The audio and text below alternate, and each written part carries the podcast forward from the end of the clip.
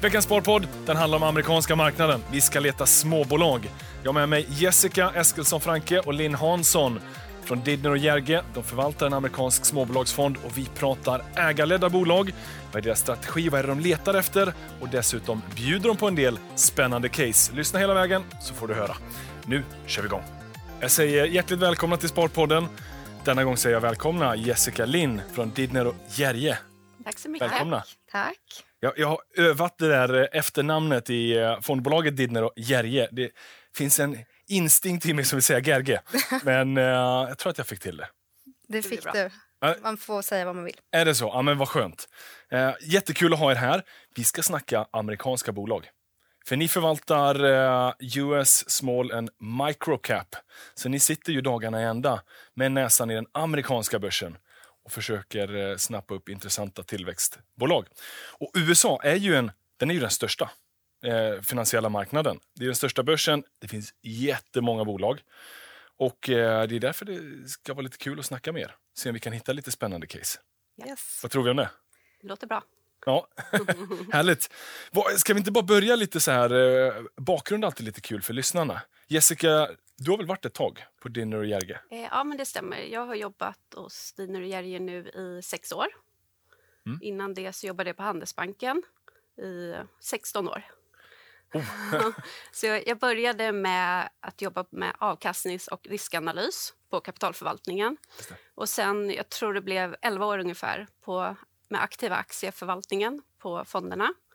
Började med lite större amerikanska bolag, men sen på slutet så förvaltade jag en amerikansk småbolagsfond. Det har varit eh, amerikanska bolag nästan hela vägen. Ja. I stort sett hela tiden, lite globalt också, men mest fokus på USA. Vi, ska- vi ska hugga lite i det där sen, men Linn, eh, har varit intressant att höra också din bakgrund. Hur länge har du varit på och Jerge? Jag har varit eh, på Dina och Jerry i två och ett halvt år. Så jag har en lite mer brokigare bakgrund än vad Jessica har. Jag började på säljsidan som verkstadsanalytiker. Och sen var jag några år på köpsidan på en hedgefond kan man säga. Eh, som eh, analytiker på konsument och byggbolag. Eh, och sen kom jag till Handelsbanken 2013 eh, och förvaltade då japanska aktier och globala. Ah, Okej. Så inte bara nischat i USA, utan lite mer bredare. Mm. Var det svenska verkstadsbolag eller var det liksom... Ja, det var det. Precis. Små verkstadsbolag. Mm. Ah, spännande. Men, men jag måste ändå eh, säga då, ni förvaltar ju en amerikansk fond härifrån Sverige. Eh, hur, hur funkar det? Det inte, hade det inte varit smidigare att sitta i USA? Eller vad, säger- vad säger du, Linn? Funkar det? Nej, men vi tycker att det funkar väldigt bra. Alltså, den amerikanska marknaden eh, är väldigt, den är, så säga, väldigt enkel. Det finns väldigt mycket information att få tag på. Eh, vi har väldigt lätt att få tag på företagsledningarna i de bolag som vi investerar i så att vi kan prata med dem och så vidare. Eh, så att på ett sätt kan det vara ganska skönt att, att vara något, eh, eh, lite avstånd från marknaden där man är. Så att, särskilt då i och med att vi är långsiktiga investerare. Så att man, man slipper allt brus och kan liksom få tag på den informationen som, som man vill. Ah, okej. Det är jättebra informationsgivning. Alltså det är bra årsrapporter, bra kvartalsrapporter. De flesta kvartalsrapporterna är ju också konferenssamtal som antingen går att lyssna på eller läsa i efterhand. Och, alltså det finns inga språkliga hinder heller. Nej, det är sant. Så att jag tycker inte avståndet känns så, känns Nej, så långt bort faktiskt. Verkligen inte. Nej. Verkligen inte. Nej, och, och precis som ni säger, man får det här perspektivet. Ja. Eh, det är lätt att bli upptagen i vartenda litet brus, varenda liten Ja. nyhetsflöde. mm. Men, men att få tag i företagsledningar, det, det funkar alltså? Även Det funkar härifrån? jättebra. Mm, mm. Så det är alltid vd eller finanschef som vi pratar med eller besöker på plats eller som de senaste åren haft av Teamsmöten med. Och vissa bolag kommer ju till Sverige också. Ah, okay. Mm. Hur väl koll har de på Sverige? Greppar de vart Sverige ligger eller Ja, blandar de med allt? nej, men då- nej, det gör de inte. Nej, Det, det är liksom, de har relativt bra Ja, koll? Eller? ja. De läser på om inte annat innan vi ska träffa dem. De ja och sen koll. vissa bolag som vi investerar i, det är ju globala bolag. Alla är ju inte bara USA-fokuserade. Så det är klart de har koll på Sverige. Ja, ja. Mm. Nej, men, eh, och, och för er då, så det är väl ganska viktigt att det är liksom starka ägare, eh, tydlig ägarposition liksom, position i bolag. Berätta lite, va- varför liksom letar ni starka ägarbolag? Eller ägardrivna bolag? Um, men vi är, vi är som vi sa långsiktiga ägare. Och då vill vi ju även att de som eh, leder bolagen som vi investerar i också tittar på det på ett långsiktigt sätt. Att, att man eh, gör vad som är bäst för bolaget för att det ska finnas kvar framöver. Och eh, många gånger tycker vi att vi hittar den typ av bolag i eh, ägarledda eller eh, grundarägda ja. Eh, bolag. Eh, så det är egentligen så vi har hamnat i den typ av bolag. Det behöver inte vara så, men oftast är det så. De bolagen oftast ganska stark företagskultur också, något som vi tycker är viktigt. De driver bolagen med en stark entreprenörsanda. Ja. Nej, och jag gillar ju det också. Det är ju, det är ju skin in the game. Det gör ju att eh, den här vdn eller CFO eller bara i allmänhet ledningen har sitt egna kapital där. Ja. De gör ett bra jobb för lönen mm. men också för att öka sitt egna mm eget kapital. Mm. mm. Mm. Vad har, har ni någon liksom så här tumregel? Alltså, vdn ska äga 20 eller är det lite Nej, det har vi inte. Eller? Nej, vi har ingen sån tumregel. Det har vi inte. Men, men vad, är, vad är för lite ägande för er då? Så vi har ju bolag det måste inte vara grundar eller ägarlätt, men vi föredrar den typen ja. av bolag. Så vi, vi, har ingen sån regel, men Nej. vi tycker det är kul att hitta den typen av bolag. Men kan det inte också ibland finnas en risk i att en person sitter på väldigt mycket inflytande och att det bär eller brister med den. Har det varit liksom, har ni tackat nej för att ni upplevt att här är det lite för så här, en person styr allt? Nej, det har vi nog inte gjort. Och vi, innan vi investerar i ett bolag, i och med att vi håller dem väldigt länge, eh, investerar i dem väldigt länge, eh, så om, om, vi inte tycker att, att ledningen verkar eh, tänka och tycka ungefär som vi, då investerar vi inte från början. Nej. Så det, det, jag kan inte komma på något exempel där vi tyckt att ledningen har betett sig på, på ett osunt sätt och därför sålt eh, på det sättet.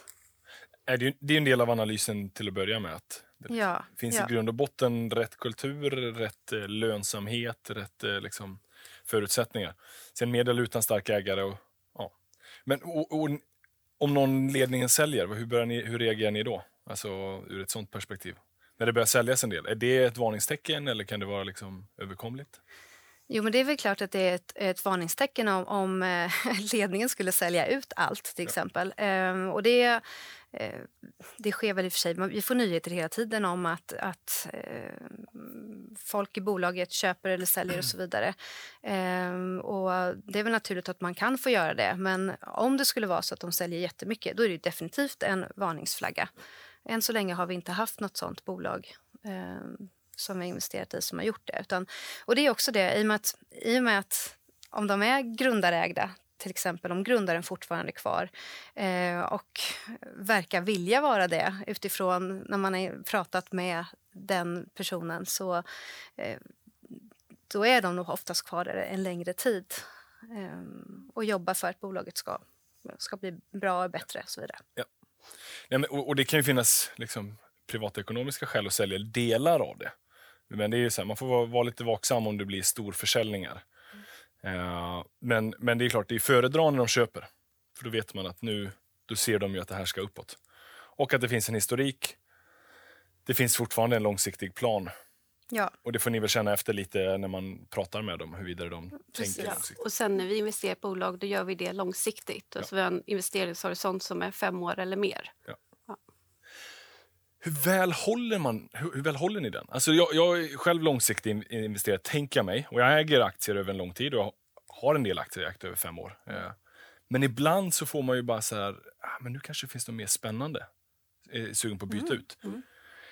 Funkar det? Eller är ni, är ni liksom långsiktiga och det måste vara långsiktigt alltid? Eller kan man, kan man förändra sig över tiden? Nej, självklart så varje år så byter vi ut ja. bolag. Alltså, det kan vara bolag som har gått väldigt bra, kanske fått för hög värdering eller att den ursprungliga analysen kanske inte blev så som man har tänkt sig. Alltså all, allting blir ju inte liksom rätt. Eller att man, precis som du var inne på, hittar en intressantare investering. Vi har ju en väldigt koncentrerad fond. Det är 30 innehav i dagsläget. Så att ja. vi vill ju inte att det ska bli för många bolag i fonden heller. Nej, det är klart. Nej, då måste man ju väga varje enskilt innehav mot ytterligare liksom, Ja. intressanta bolag. Alla fondens innehav har ju en så pass stor vikt att de påverkar fondens avkastning.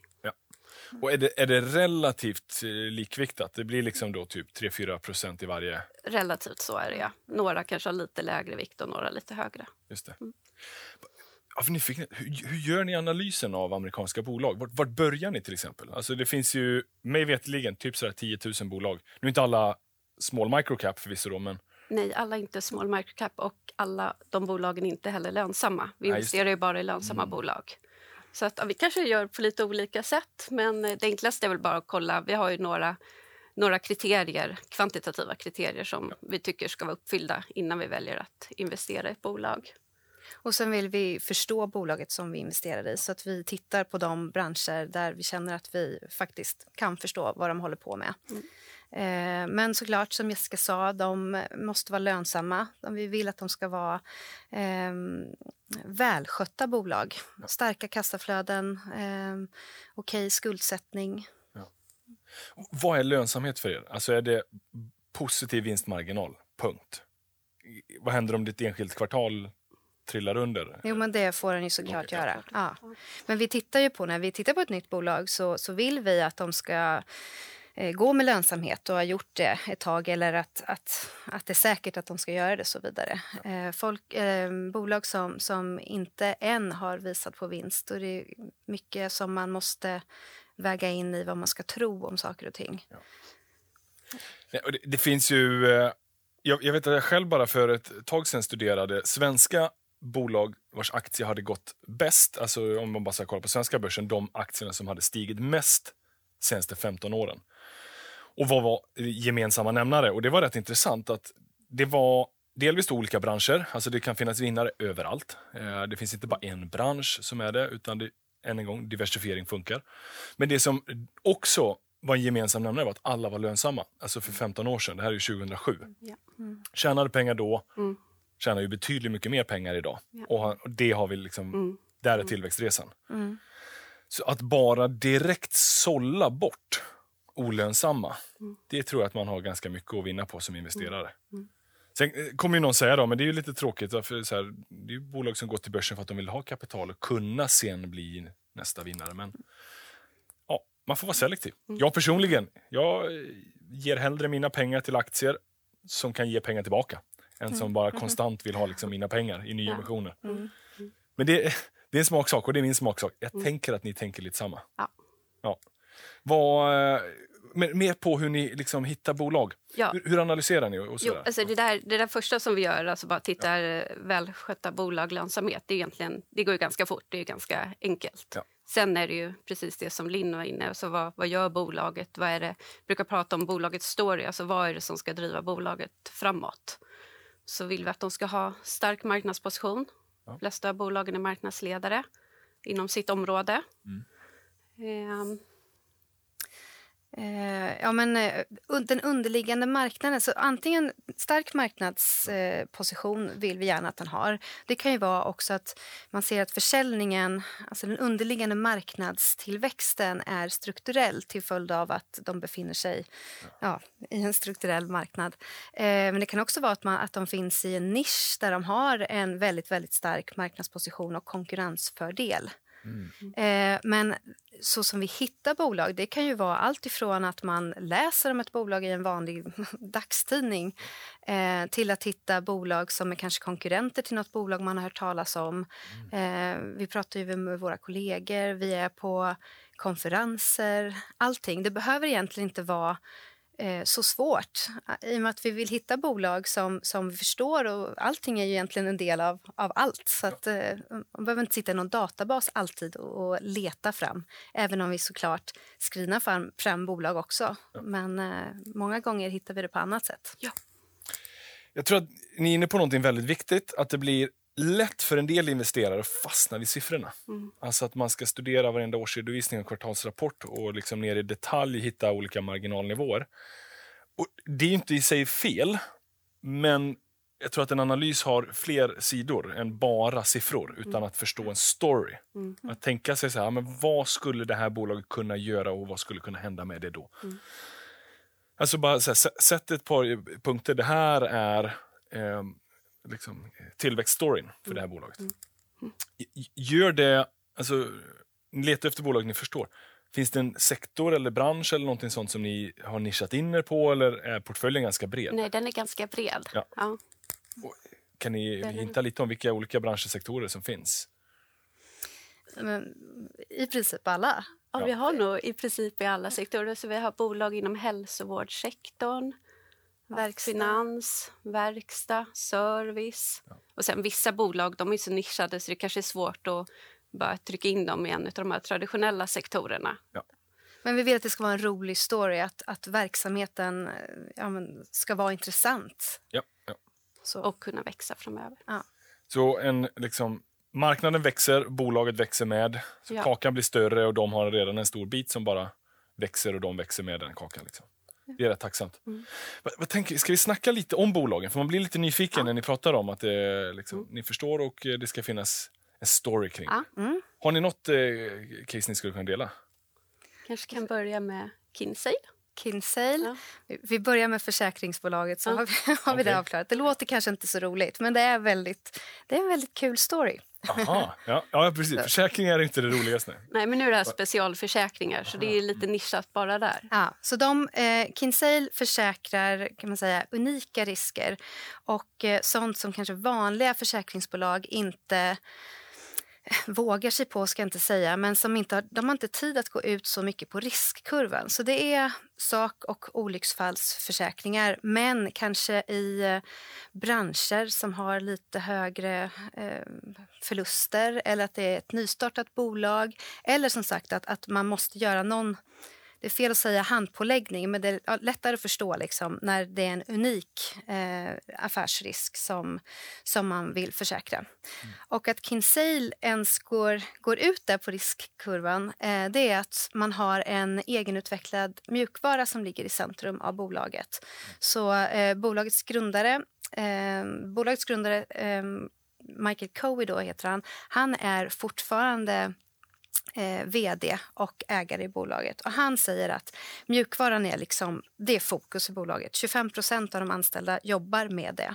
Och det här gör att man kan vara mycket mer effektiv. Man tar ner kostnaderna, man kan analysera risken på ett helt annat sätt än vad traditionella försäkringsbolag kan göra. Eh, vilket gör att man kan hålla bättre eh, servicenivåer. Man vågar sätta pris på respektive eh, försäkringar. Då kan prissätta dem mer individuellt. Precis. Och till sakens natur, i och med att det är speciella och unika risker så finns det, du kan inte googla dig fram om det här priset är rimligt för den här försäkringen. Utan de kan i princip sätta det priset som, som de själva tycker är, eh, är skäligt för den här försäkringen. Ha, där, ser jag, där ser jag tydliga konkurrensfördelar. Ja, och det bästa egentligen är att eh, man på det här sättet också kan hålla nere sina kostnader. Så dels kostnader för Kinsale eh, internt då för att driva verksamheten. Men det som är ännu viktigare det är att man inte har särskilt höga förluster. Och det kan man ju tänka sig att om man ett bolag vågar ta på sig de här riskerna med att försäkra mer riskfyllda sektorer eller bolag så borde väl sannolikt då eh, kostnaderna gå upp för dem. Men så är det inte, utan eh, de har faktiskt branschlägsta totalkostnad. Så i försäkringsbranschen branschen så pratar man om totalkostnad framför allt. Så det är alltså kostnader och förluster på de här försäkringarna som man säljer. Och om man har en to totalkostnad över 100 så går man med förlust. Och de flesta försäkringsbolag bolag ligger ganska nära. De ligger någonstans runt 90-95 procent. Medan Kinsale då ligger i det lägre spannet, någonstans runt 70-75 procent. Och där har man då att tacka för att, att man känner att, man, att ja, tekniken och it-systemet som man har är så pass snabbfotat. Liksom. Eh, eh, visst, eh, nu vet jag inte liksom, amerikanska försäkringsbranschen så mycket, men man, an, har man en egen säljkår eller har man också det outsourcat? så att säga? Utan det, är- Eh, det, både och. Så att Och. man, man, man outsourcar, eller man, man har ju försäkringsmäklare, mäklare, Agenter, ja. agenter också. Däremot så, eh, Kinsale har sagt att de Eh, de ska räkna på försäkringarna. Det är de som sätter priset. Det är ingen annan som får göra det. utan det är liksom, De håller sin De vill ha kontroll nära. på vad de försäkrar. Och Det är också en av anledningarna till att man inte svävar iväg där, iväg där heller med förluster och så vidare. Ja, just det. Så det, det ni ser framför er det är ju dels då en konkurrensfördel i mjukvaran, i liksom det ut, egenutvecklade systemet. Det är Och- deras absolut största konkurrensfördel. Ja. Grundaren har jobbat, bolaget grundades 2009, men han har varit och även ja, resten av ledningen varit i försäkringsbranschen länge. Ja. Så de såg att det här saknades på marknaden. Så det var därför han grundade bolaget. För många av försäkringsbolagen sitter ju med ganska gamla IT-system och kan då inte vara lika snabbfotade. Och det har ju, ja, det visste jag inte att det var så pass nytt ändå 2009. Det har haft en otrolig tillväxtresa Ja, fram den tills har haft väldigt bra tillväxt. Och det, jag bara kollade lite snabbt på bolaget och det är ju så här 20 vinstmarginal. Så det är ju i sig bara otroligt lönsamt och en hög tillväxt. Jättehög tillväxt. Och att man har den här nischen, att du kan försäkra dig lite allt möjligt. Jag, jag bara såg att det var liksom av så här, eh, fastigheter så var en av Target Group var liksom cannabisproducenter. Den kan jag tänka bara direkt att där är det, det här är förmodligen en ganska liten del av deras affärsområde. Men, Ja. men det är kanske få andra som vågar ta i det där eller ens vet hur man ska räkna på det där. Och så har de ändå en lösning för det. Och kan ju ta ett pris därefter. Man såg även det i eh, när corona, coronakrisen då, våren 2020. Då kunde man ju tänka sig att det kunde bli ganska mycket förluster. Men Kinsale klarade det väldigt väl. Dels för att man har gjort hemläxan på vad man vill försäkra. Så de hade inte så mycket bolag som, som gick i putten eh, under den tiden. Och man var också väldigt snabb på att se när folk försökte lura en och, och ta fördel, dra fördel av, av situationen. Så att eh, de eh, red ut den stormen, peppar peppar, eh, väldigt väl då, och kom tillbaka också, ja, eller haft tillväxt under hela tiden. Det är ju bara i sig ett styrketecken att klara av en kris. Eh, för det är då försäkringsbolagen har det som jobbigast. Eh, men, men, och det är liksom en mix av både personförsäkring, sak, eh, liksom försäkringar, eh, företag. Det är främst Det är företag. främst, till, Ja. främst till mindre företag. Ja. Ah, okay, ja. Och det är, man, man glömmer ju det som svenska investerare, att den amerikanska marknaden är ju enorm. 50 delstater och jag tror att man är verksam över alla. Liksom, så att, Mm. Och man är väldigt liten fortfarande. Ja. Det här är ju en, en väldigt liten del av marknaden. Växande visserligen, liksom, men eh, eh, det finns mycket stor, alltså, lång resa kvar på att växa. Men på tal om liten, också bara notera det. Börsvärdet är ju 5 miljarder dollar. Så det är 50 miljarder kronor. Det där är ju ett large cap-bolag i Sverige. Eh, det, det- nu är ju small och micro cap är ju Ja, kanske ja. annat i USA, men Ja. hur, resonerar ni där? När är saker för stort? Eller det, det är ju inte stort i amerikanska mått mätt. Så. Så vi har ju en begränsning enligt fondbestämmelserna. Då. Eh, kort så är det att 80 av, av fondens investeringar ska vara i bolag vars marknadsvärde är max 1% av Stockholmsbörsens marknadsvärde. Ah, okay, ja. Så det är väl i dagsläget ungefär 100 miljarder. Ja. Men eh, om man tittar på portföljen, fonden så som den ser ut idag, så det är ganska stor spridning. Det minsta bolaget är drygt 300 miljoner amerikanska dollar i marknadsvärde, var det största är drygt 8 miljarder Ja. amerikanska dollar i marknadsvärde. Så att, ja, Man, man, får, man får, jag tror att som investerare, de svenska små och mikrobolagen, de är pyttesmå. Ja. Alltså, de är ju verkligen jättesmå. Det finns ju börsnoterade bolag på ja, till och med några miljoner i börsvärde, svenska kronor. Då är det ju det är en väldigt liten verksamhet i amerikanska mått mätt. Det, det är en lite annan kultur. Men, eh, ja, och sen är det ju också, de har ju blivit stora för att det går bra. ja Alltså, exakt. det, men det finns ändå en bestämmelse att där får man, då börjar ni vikta ner i den här typen av bolag. Alltså även om det har varit en fantastisk resa dit och det är fortsatt lönsamt, eller hur? Vi har till och med sålt bolag som vi tycker har blivit för stora. Ja. Också när bolagen blir större så blir det också svårare för dem oftast att växa också. Så. Just det. Just det. Och oftast så har värderingen då också vad vi tycker blivit alldeles för hög. Men äh, ett Kinsale då, där har vi ju, eh, det låter som att det är dels ägarlett, stark ägare, eh, vdn är grundare och äger mycket aktier. Ja. Eh, det finns en liksom bra kultur där av att ha incitament. Det är en nisch. Det, är också, det låter som att det är också lite av en som investerare, det är nice att hitta de här nischerna där det inte finns lika mycket konkurrens och det finns någon form av tydlig vallgrav som gör att de här särskiljer sig. Mm. Mm. Eh, nu vet jag inte huruvida de är marknadsledande på specialförsäkringar, men det är en så pass nisch att det är svårt Ja. att veta liksom, Mm, mm, vart finns det andra. mm. Väldigt spännande. Mm. Ett annat bolag som var ganska tidiga med hållbarhetstrenden. Ska vi inte snacka lite om eh, Winmark? Det gör vi. Det- Det är också ett spännande bolag. Ja, det är spännande. Ja, Mm. verkligen. Så Winmark är, eh, de äger fem etablerade varumärken inom eh, second hand. Ja. Så allt ifrån eh, eh, kläder, sportartiklar, leksaker och så vidare. Och eh, second hand som koncept har ju till skillnad från vanlig detaljhandel har vuxit under lång tid och spås ju bli jättestort nu de kommande åren. Att marknaden ska dubblas inom de kommande fem åren. Och Winmark har gjort det här i, ja, så som bolaget ser ut idag, i eh, över 30 år. Mm.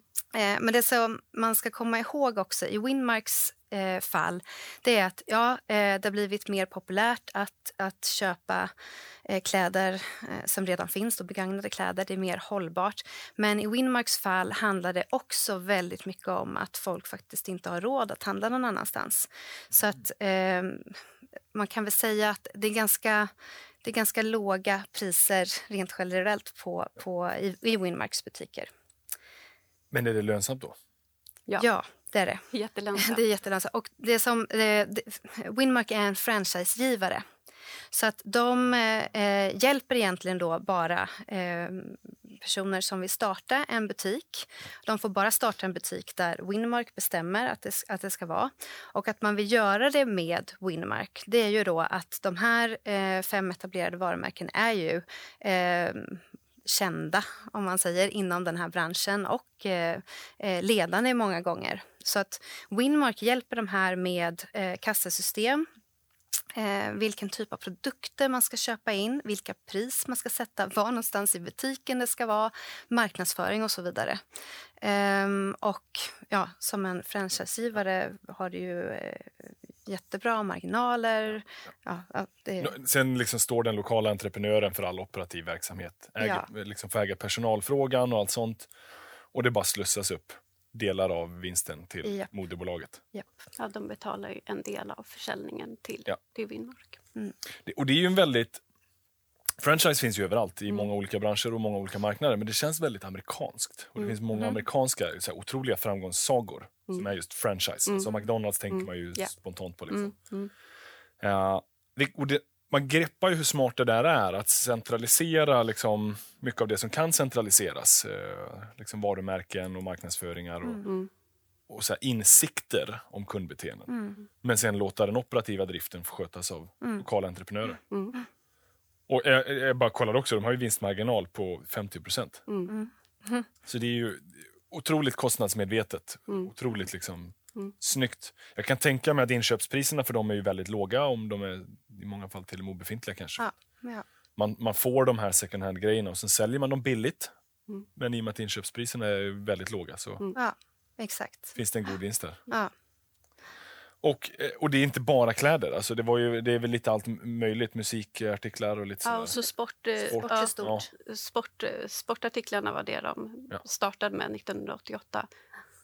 Och även barnkläder såklart, eh, barnleksaker och så vidare. Men eh, jag kan tänka mig att det här är butiker, fysiska liksom butiker. Mm. Hur har covid påverkat? eh, De, tre av koncepten finns på nätet också, alltså Ah, har okej, onlineförsäljning.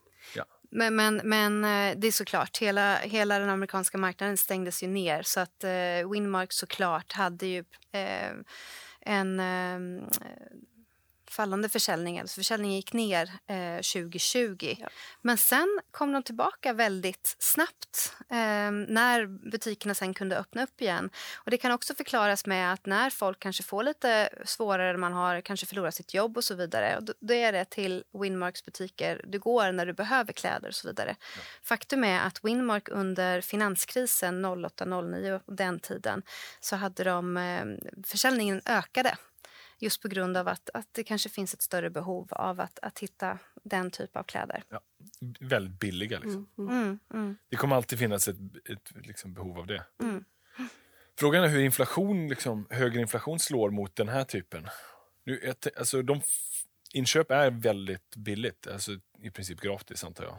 Får Ja, det är, det är ju personer som, som kommer och lämnar in kläder. Och eh, Winmark berättar ju då, eller har ju en, en lista för liksom, hur mycket du ska köpa de här kläderna för och hur mycket du kan ta, och betalt, ta betalt för sen också.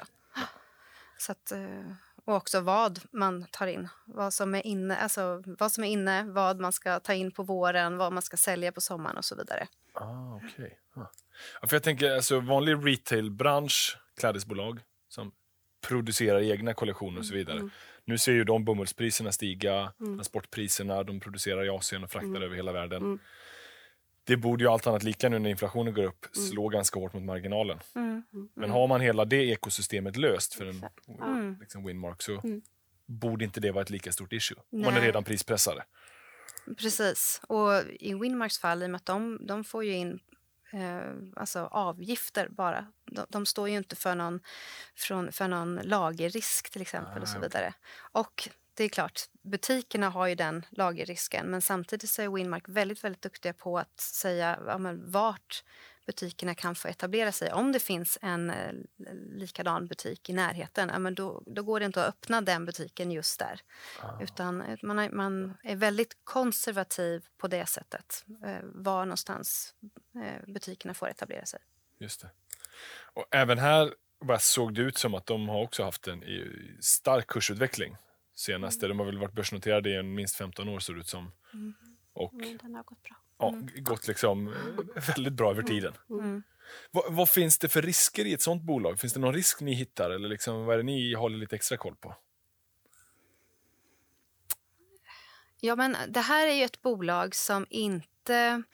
Eh, det är egentligen ingen analytiker som följer det här bolaget. Ah, okej. Ja. Så att ehm, vi har ju, liksom, när vi har investerat i det här bolaget så har vi ju läst på utifrån eh, all information som vi har fått reda på på mm, av Winmark, eh, träffat ledningen och så vidare. Eh, men det betyder ju att när, när bolaget kommer med en eh, resultatrapport till exempel, då är det ingen som, som berättar vad det faktiskt står i den och kan läsa mellan raderna om det är någonting som ser lite konstigt ut och så vidare. Så att eh, även om, om aktiegrafen över tid har varit väldigt bra så, så kan det ju gå ner ganska mycket på en rapport som kanske optiskt eller, eller är dålig. Ehm, och att man då behöver ha kanske lite is i magen för att eh, fortsätta att tro och kolla att, att det är som man, som man tänker framöver. Och att man sen då förhoppningsvis då ser att, att aktien kommer tillbaka. Men eh, eh, man, man måste se den långsiktiga trenden snarare än att titta liksom, Men man måste ju hålla koll på att, att försäljningen fortsätter Ja. att öka och att det öppnas nya butiker hela tiden. Så vi har ju koll på hur många det är en butiker... Ja, tillväxtfaktor? ja, det är det. Det är en bra påminnelse det här med volatiliteten. Generellt sett, liksom, ni small och microcap, alltså, oavsett om det är amerikanska eller svenska småbolag, så är ju volatiliteten högre. Och det här, trots att det är en stark kursutveckling över de senaste tio åren, så är det bara ett market cap på 700 mil, Ja, miljoner. och liksom. den är lite den är ganska illikvid också. Det finns en stor ägare i bolaget, en av grundarna. Ja, är kvar. Ja. Men hur många butiker öppnar man per år? Man finns i alla delstater? Sådär, typ, Ja. eller? Ja. Eller. I alla delstater vet jag inte om man... Man finns ju... eh, Den finns över hela USA. Ja. Men, Så i dag- dagsläget har de väl knappt 1300 butiker. Ja. Och man öppnar... eh, Nu är det ju lite annorlunda i och med att man inte öppnar någonting under corona. Men i år så förväntas man att man ska öppna 40.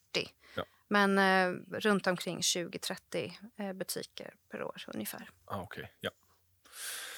Intressant. Eh, vad, det här är ju eh, primärt amerikanskt, det är amerikanska bolag med primärt försäljning i USA. Mm. Alltså de flesta bolagen ni äger, är det mycket försäljning i USA eller kan det vara global det. försäljning? Vi, har, vi har bolag som är globala marknadsledare också. Ja. Men eh, majoriteten är ju, det är ju främst USA. Ja. Och också Kanada då. Kan det vara. Ja, men det är klart. Eh, det- är rätt Ja. lätt för dem att handla med varandra, Ja. USA och Kanada. Men det blir ju naturligt så. Det, är precis som, det finns ju svenska bolag som är globala, men Mm. mycket svenska bolag säljer i Sverige. Ja. Det är en amerikansk small och microcap-fond Ja. av en anledning. Ja. Har vi något mer case? Något mer spännande bolag som ni kan dela med er av? Eh, US Physical kanske? ja, det Eller? kan vi ta. Ja. Är det fysioterapi eller vad Exakt. är det? Ja. De är en av de eh, största sjukgymnastikföretagen Okej. i USA. Och det är, det är en väldigt fragmenterad marknad. Så det är ingen av de stora spelarna som har speciellt hög marknadsandel. Ah, Och, och US Physical har, eh, bara för att sätta allting i relation, de har 600 kliniker och det finns uppemot 40 000 i USA. Ja. Eh, marknaden växer kanske 5-6 procent per år. Eh, och om man tittar på marknadstillväxten så beror ju det på att den amerikanska befolkningen eh, åldras. Eh, och det är eh, en, en överviktig eh, befolkning. Alltså man, blir, ja, man blir större. Men också väldigt aktiv. Alltså det är Också mycket sportskador. Exakt. Ja. ah, okej. Ja. Och jag, jag såg framför mig också att det är mycket... Man, idag i västvärlden vi har en ganska sedentary lifestyle. Ja, Sitter jo, mycket och så är sådär. det. Och det Ja. borde också bidra till. Ja. Ja, ju mer man behöver ju, alltså ju äldre man blir och kanske större eller om man då sportar och så vidare. Vi- behöver hjälp med knäskador och leder och så vidare. Och det har ju också under den senaste åren varit en debatt om eh, ja, vad opioider gör med folk. Så tidigare kanske läkare har skrivit ut värktabletter snarare än att skriva ut eh, fysioterapi eh, till folk. Och det är ju mycket bättre att, att om det går då, att träna upp sin skada eller där man har ont snarare än att, att dämpa den med någonting som du kan bli beroende av sen. Och den trenden ser ut att fortsätta. Att det är fler och fler som vill gå Absolut. över mot mer liksom, naturlig Ja, återhämtningsprocess. Ja. Och sen så ses det ju... Alltså sjukgymnastik ses ju som ett komplement eller som ett alternativ till operationer också. Eh, Eh, och i US Physicals fall, eh, så dels då som vi pratat om, det är en underliggande eh, strukturell tillväxt på marknaden. Men som Jessica sa så är det en väldigt fragmenterad marknad. Så US Physical har ju väldigt starka kassaflöden, stark balansräkning och kan då även köpa upp andra kliniker. Just det. Mm. Ehm, och det som är bra med det här det är att, eh, för man vill ju behålla den här entreprenöriella känslan i bolaget, att man faktiskt jobbar för att bolaget ska bli bättre framöver. Så att ehm, de kliniker som de köper upp låter de eh, grundarna få ha kvar, eller de vill att de ska ha kvar ägarandel i bolaget, så kanske runt 25-30 procent. Eh, så de som, de som äger de här bolagen kan fortfarande få jobba med det de tycker är roligt, det vill säga fysioterapi, medan då US Physical tar över den administrativa biten, allt det där tråkiga som man gör runt omkring. Ja. Eh, Och på så sätt då kan ta ut lite kostnader och så vidare samtidigt som man, som man kan få lite mer marknad. Och de här klinikerna, det är inte liksom en eh, one person liksom, klinik utan det, det kan det ju vara några. det kan det vara. Ja. Ja. Det kan vara Ja. ganska olika. Men ja, precis. Men eh, de, Klinikerna får behålla sina namn också. Ja, Okej, ja. ja. Och så här då, det, det är ju ett caset är förvärvsdrivet, alltså att de Nej, det är både och. okej, Ja. ja, ja, Ja. växer organiskt Växa också. och organiskt och via förvärv. Sen har de också ytterligare en del som växer väldigt snabbt som är 10% i dagsläget. Och Det är att förhindra arbetsplatsskador. Och om de inträffar, se till att folk kommer tillbaka till arbete så fort som möjligt. Ja. Som har företag direkt som kunder. Ja. Och den växer väldigt snabbt, den delen. Det senaste året har det växt runt 40 procent. Och det här är ju absolut inte tekniktungt för fem öre utan det är, Nej. det är liksom lokala fysioterapeuter som man köper upp och äger och kunden går dit och får sin eh, liksom, Mm. sjukgymnastik. Är det en, en risk? Jag bara tänker så här, det finns ju ett svenskt bolag, Physitrack, som gör någon, en mjukvarutjänst för det där. Det måste finnas andra liknande leverantörer. Märker man någon skillnad, liksom, teknologin, att den konkurrerar? Eller? Och, ja, absolut. Eh, det finns ju även i USA och det är ju en stor konkurrens i och med att som sagt det är en väldigt fragmenterad marknad, det finns många. Eh, så att det återstår väl att se om, om tekniken tar överhand. Jag tror personligen inte det. Jag har själv haft problem med mina knän och många gånger så vill du gärna ha hjälp av sjukgymnasten. Eh, att man får träna ihop, att eh, de får se hur det ser ut, jag inte, känna på knät eller vad det nu är. Liksom. Ja, trycka sig vart är det det faktiskt gör ont. Ja, och än så länge så ser vi inte det i tillväxttalen eh, hos US Physical. Just det. Men det finns inte någon, eh, alltså, någon, någon ambition från bolagets sida att, så att, säga, att hitta den vinkeln och vertikalen också? Att så här, opta ut med till... Utan de, de gör det här väl. De Alltså, kan just sina, nu är det liksom- så, men det är klart att alltså, de har ju startat den här arbetsplatsskadedelen bara för några år sedan. Så det är klart att, att de kan ju börja titta på sånt också, men inte just nu. Och igen, i och med att det är ehm, alltså, entreprenöriellt. Mm. De kommer ju inte stanna kvar och hoppas på att världen förändrar sig till hur de ser ut utan de kommer ju hela tiden eh, försöka följa med utvecklingen och växa så mycket som möjligt utifrån ja, hur det ser ut. Hur, hur många såna här sjukgymnaststugor köper de per år? Liksom? De är 600 i dagsläget och det finns 40 000. Ja. Det finns, Ja. Ja, jag vet inte hur många det är per år. osäker, Nej, nej. jag blir också osäker. Ja. Okej, så det är inte... Den, den är ju förvärvsdriven, Mm. att de faktiskt köper. Det är ett gäng Mm. av det, men det är ganska mycket organiskt låter som. Det är det Eh. som ni lägger mycket av fokus Ja, det är, både, alltså det är både att de startar egna kliniker, förvärvar okej. kliniker. Ja. Men det finns ett, ett liksom brand som de använder också. Ja, Just det. Mm. Den är spännande. Den, men man måste ju ha påverkats ganska kraftigt under covid också. Ja, ja, fast det kom, de kom tillbaka ganska fort. De- Alltså försäljningen följer såklart, Ja. men de är ju redan de är ju tillbaka på nivåer innan pandemin. Och de var väldigt faktiskt överraskande duktiga på att ta ut kostnader och verkligen se till att låta den verksamheten som de hade eh, klara sig igenom krisen. Ja. Ehm, och jag tror det tog även marknaden lite på sängen att de, att de klarade sig så pass bra. Jag tänker det ligger ju latent. Alltså, kunderna som har sina åkommor, alltså de, de försvinner inte bara för att det är en pandemi. Nej. Utan de ligger ju där och eh, knäna ska fixas även efter pandemin. Ja. Det är nu man behöver jobba ikapp allt det där kanske. Har man, finns det den liksom optionen i det, att det är en ganska stor liksom, vad ska man säga, vårdskuld fast på sjukgymnastsidan? Att man kan jobba ikapp extra eller är man rätt i, f- vet- fas? Jag vet inte om det är lika tydligt Nej. som i andra hälsovårdsbolag direkt. Ehm, och det är ingenting, det är klart att de sa att, att när det var stängt så var det folk som ville komma och så vidare. Men eh, jag kan inte säga att, att, eh, att vi ser en stor, en, en stor ansamling som inte har, har fått gått dit nu, som kommer nu Nej, nej. direkt. Det, det är spännande. Har ni... Än så länge, de här bolagen är ju ganska teknikotunga. Är det liksom, har ni några väldigt... Liksom, Fast Kinsale är väldigt Ok- okej, eh, klart. Teknikfokuserad. Kinsale är väldigt Ja. teknikfokuserat, det är sant. mm. Det är väldigt sant. Ja. Och, och hur, hur ser liksom fördelningen ut i fonden? Är det, om, man då, om man delar upp världen i den liksom digitala och den analoga världen? Jag vet inte om man tänker Mm. så egentligen, men Vi tänker nog kanske inte så. nej. Nej. Vi Nej. har ju mjukvar, mjukvarubolag. Bolag också. Ja. Ehm, Men man ska inte glömma att det finns en fysisk värld och där kan man tjäna pengar och det finns jättemånga fina affärsmodeller. Ja. Ja, alltså, varför jag säger det för att det är, i alla fall jag upplever att många svenska investerare Mm. eh, gillar mjukvarubolag. Mm, Man, man ser liksom tillväxtmöjligheterna. Men därefter kommer också ganska höga värderingar. Mm. De här fysisk, den fysiska världen, fysiskt fungerande affärsmodeller Mm. kan vara minst lika bra och kan ofta handlas till lite lägre värderingar. Så är det.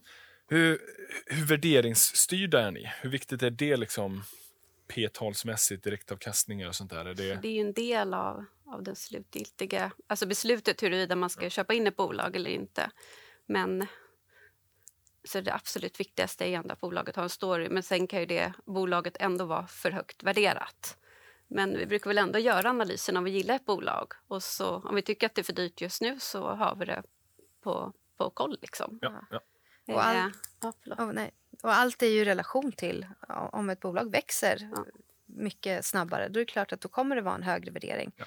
Eh, och då tar man ju in i, i sin, sin analys. Ja, det kan vara rättfärdigat att betala lite mer. Ja, självklart. Och sen om det är ett bolag som vi redan äger i fonden, då kan man ju minska vikten lite om man tycker att, att det är för dyrt, men man ändå vill fortsätta äga det över lång sikt.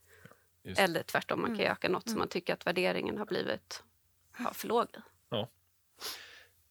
Väldigt mycket sunt förnuft. Ja. Väldigt eh, liksom, eh, ni tänker långsiktigt, det är ägarstyrt. Eh, det ska inte bara vara siffror, det ska vara siffror men det ska också vara en story. Mm. Vart ska den här tillväxten ta vägen? Och eh, det låter som att ni gillar bolag som funkar. De har funkat igår och de kommer funka imorgon. Ja.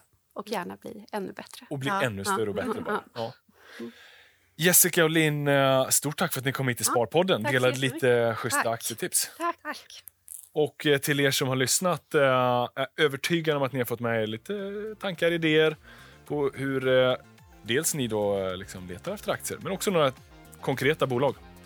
Och ni vet att vi ses och hörs igen nästa vecka. Tack för att ni har lyssnat. Hej då!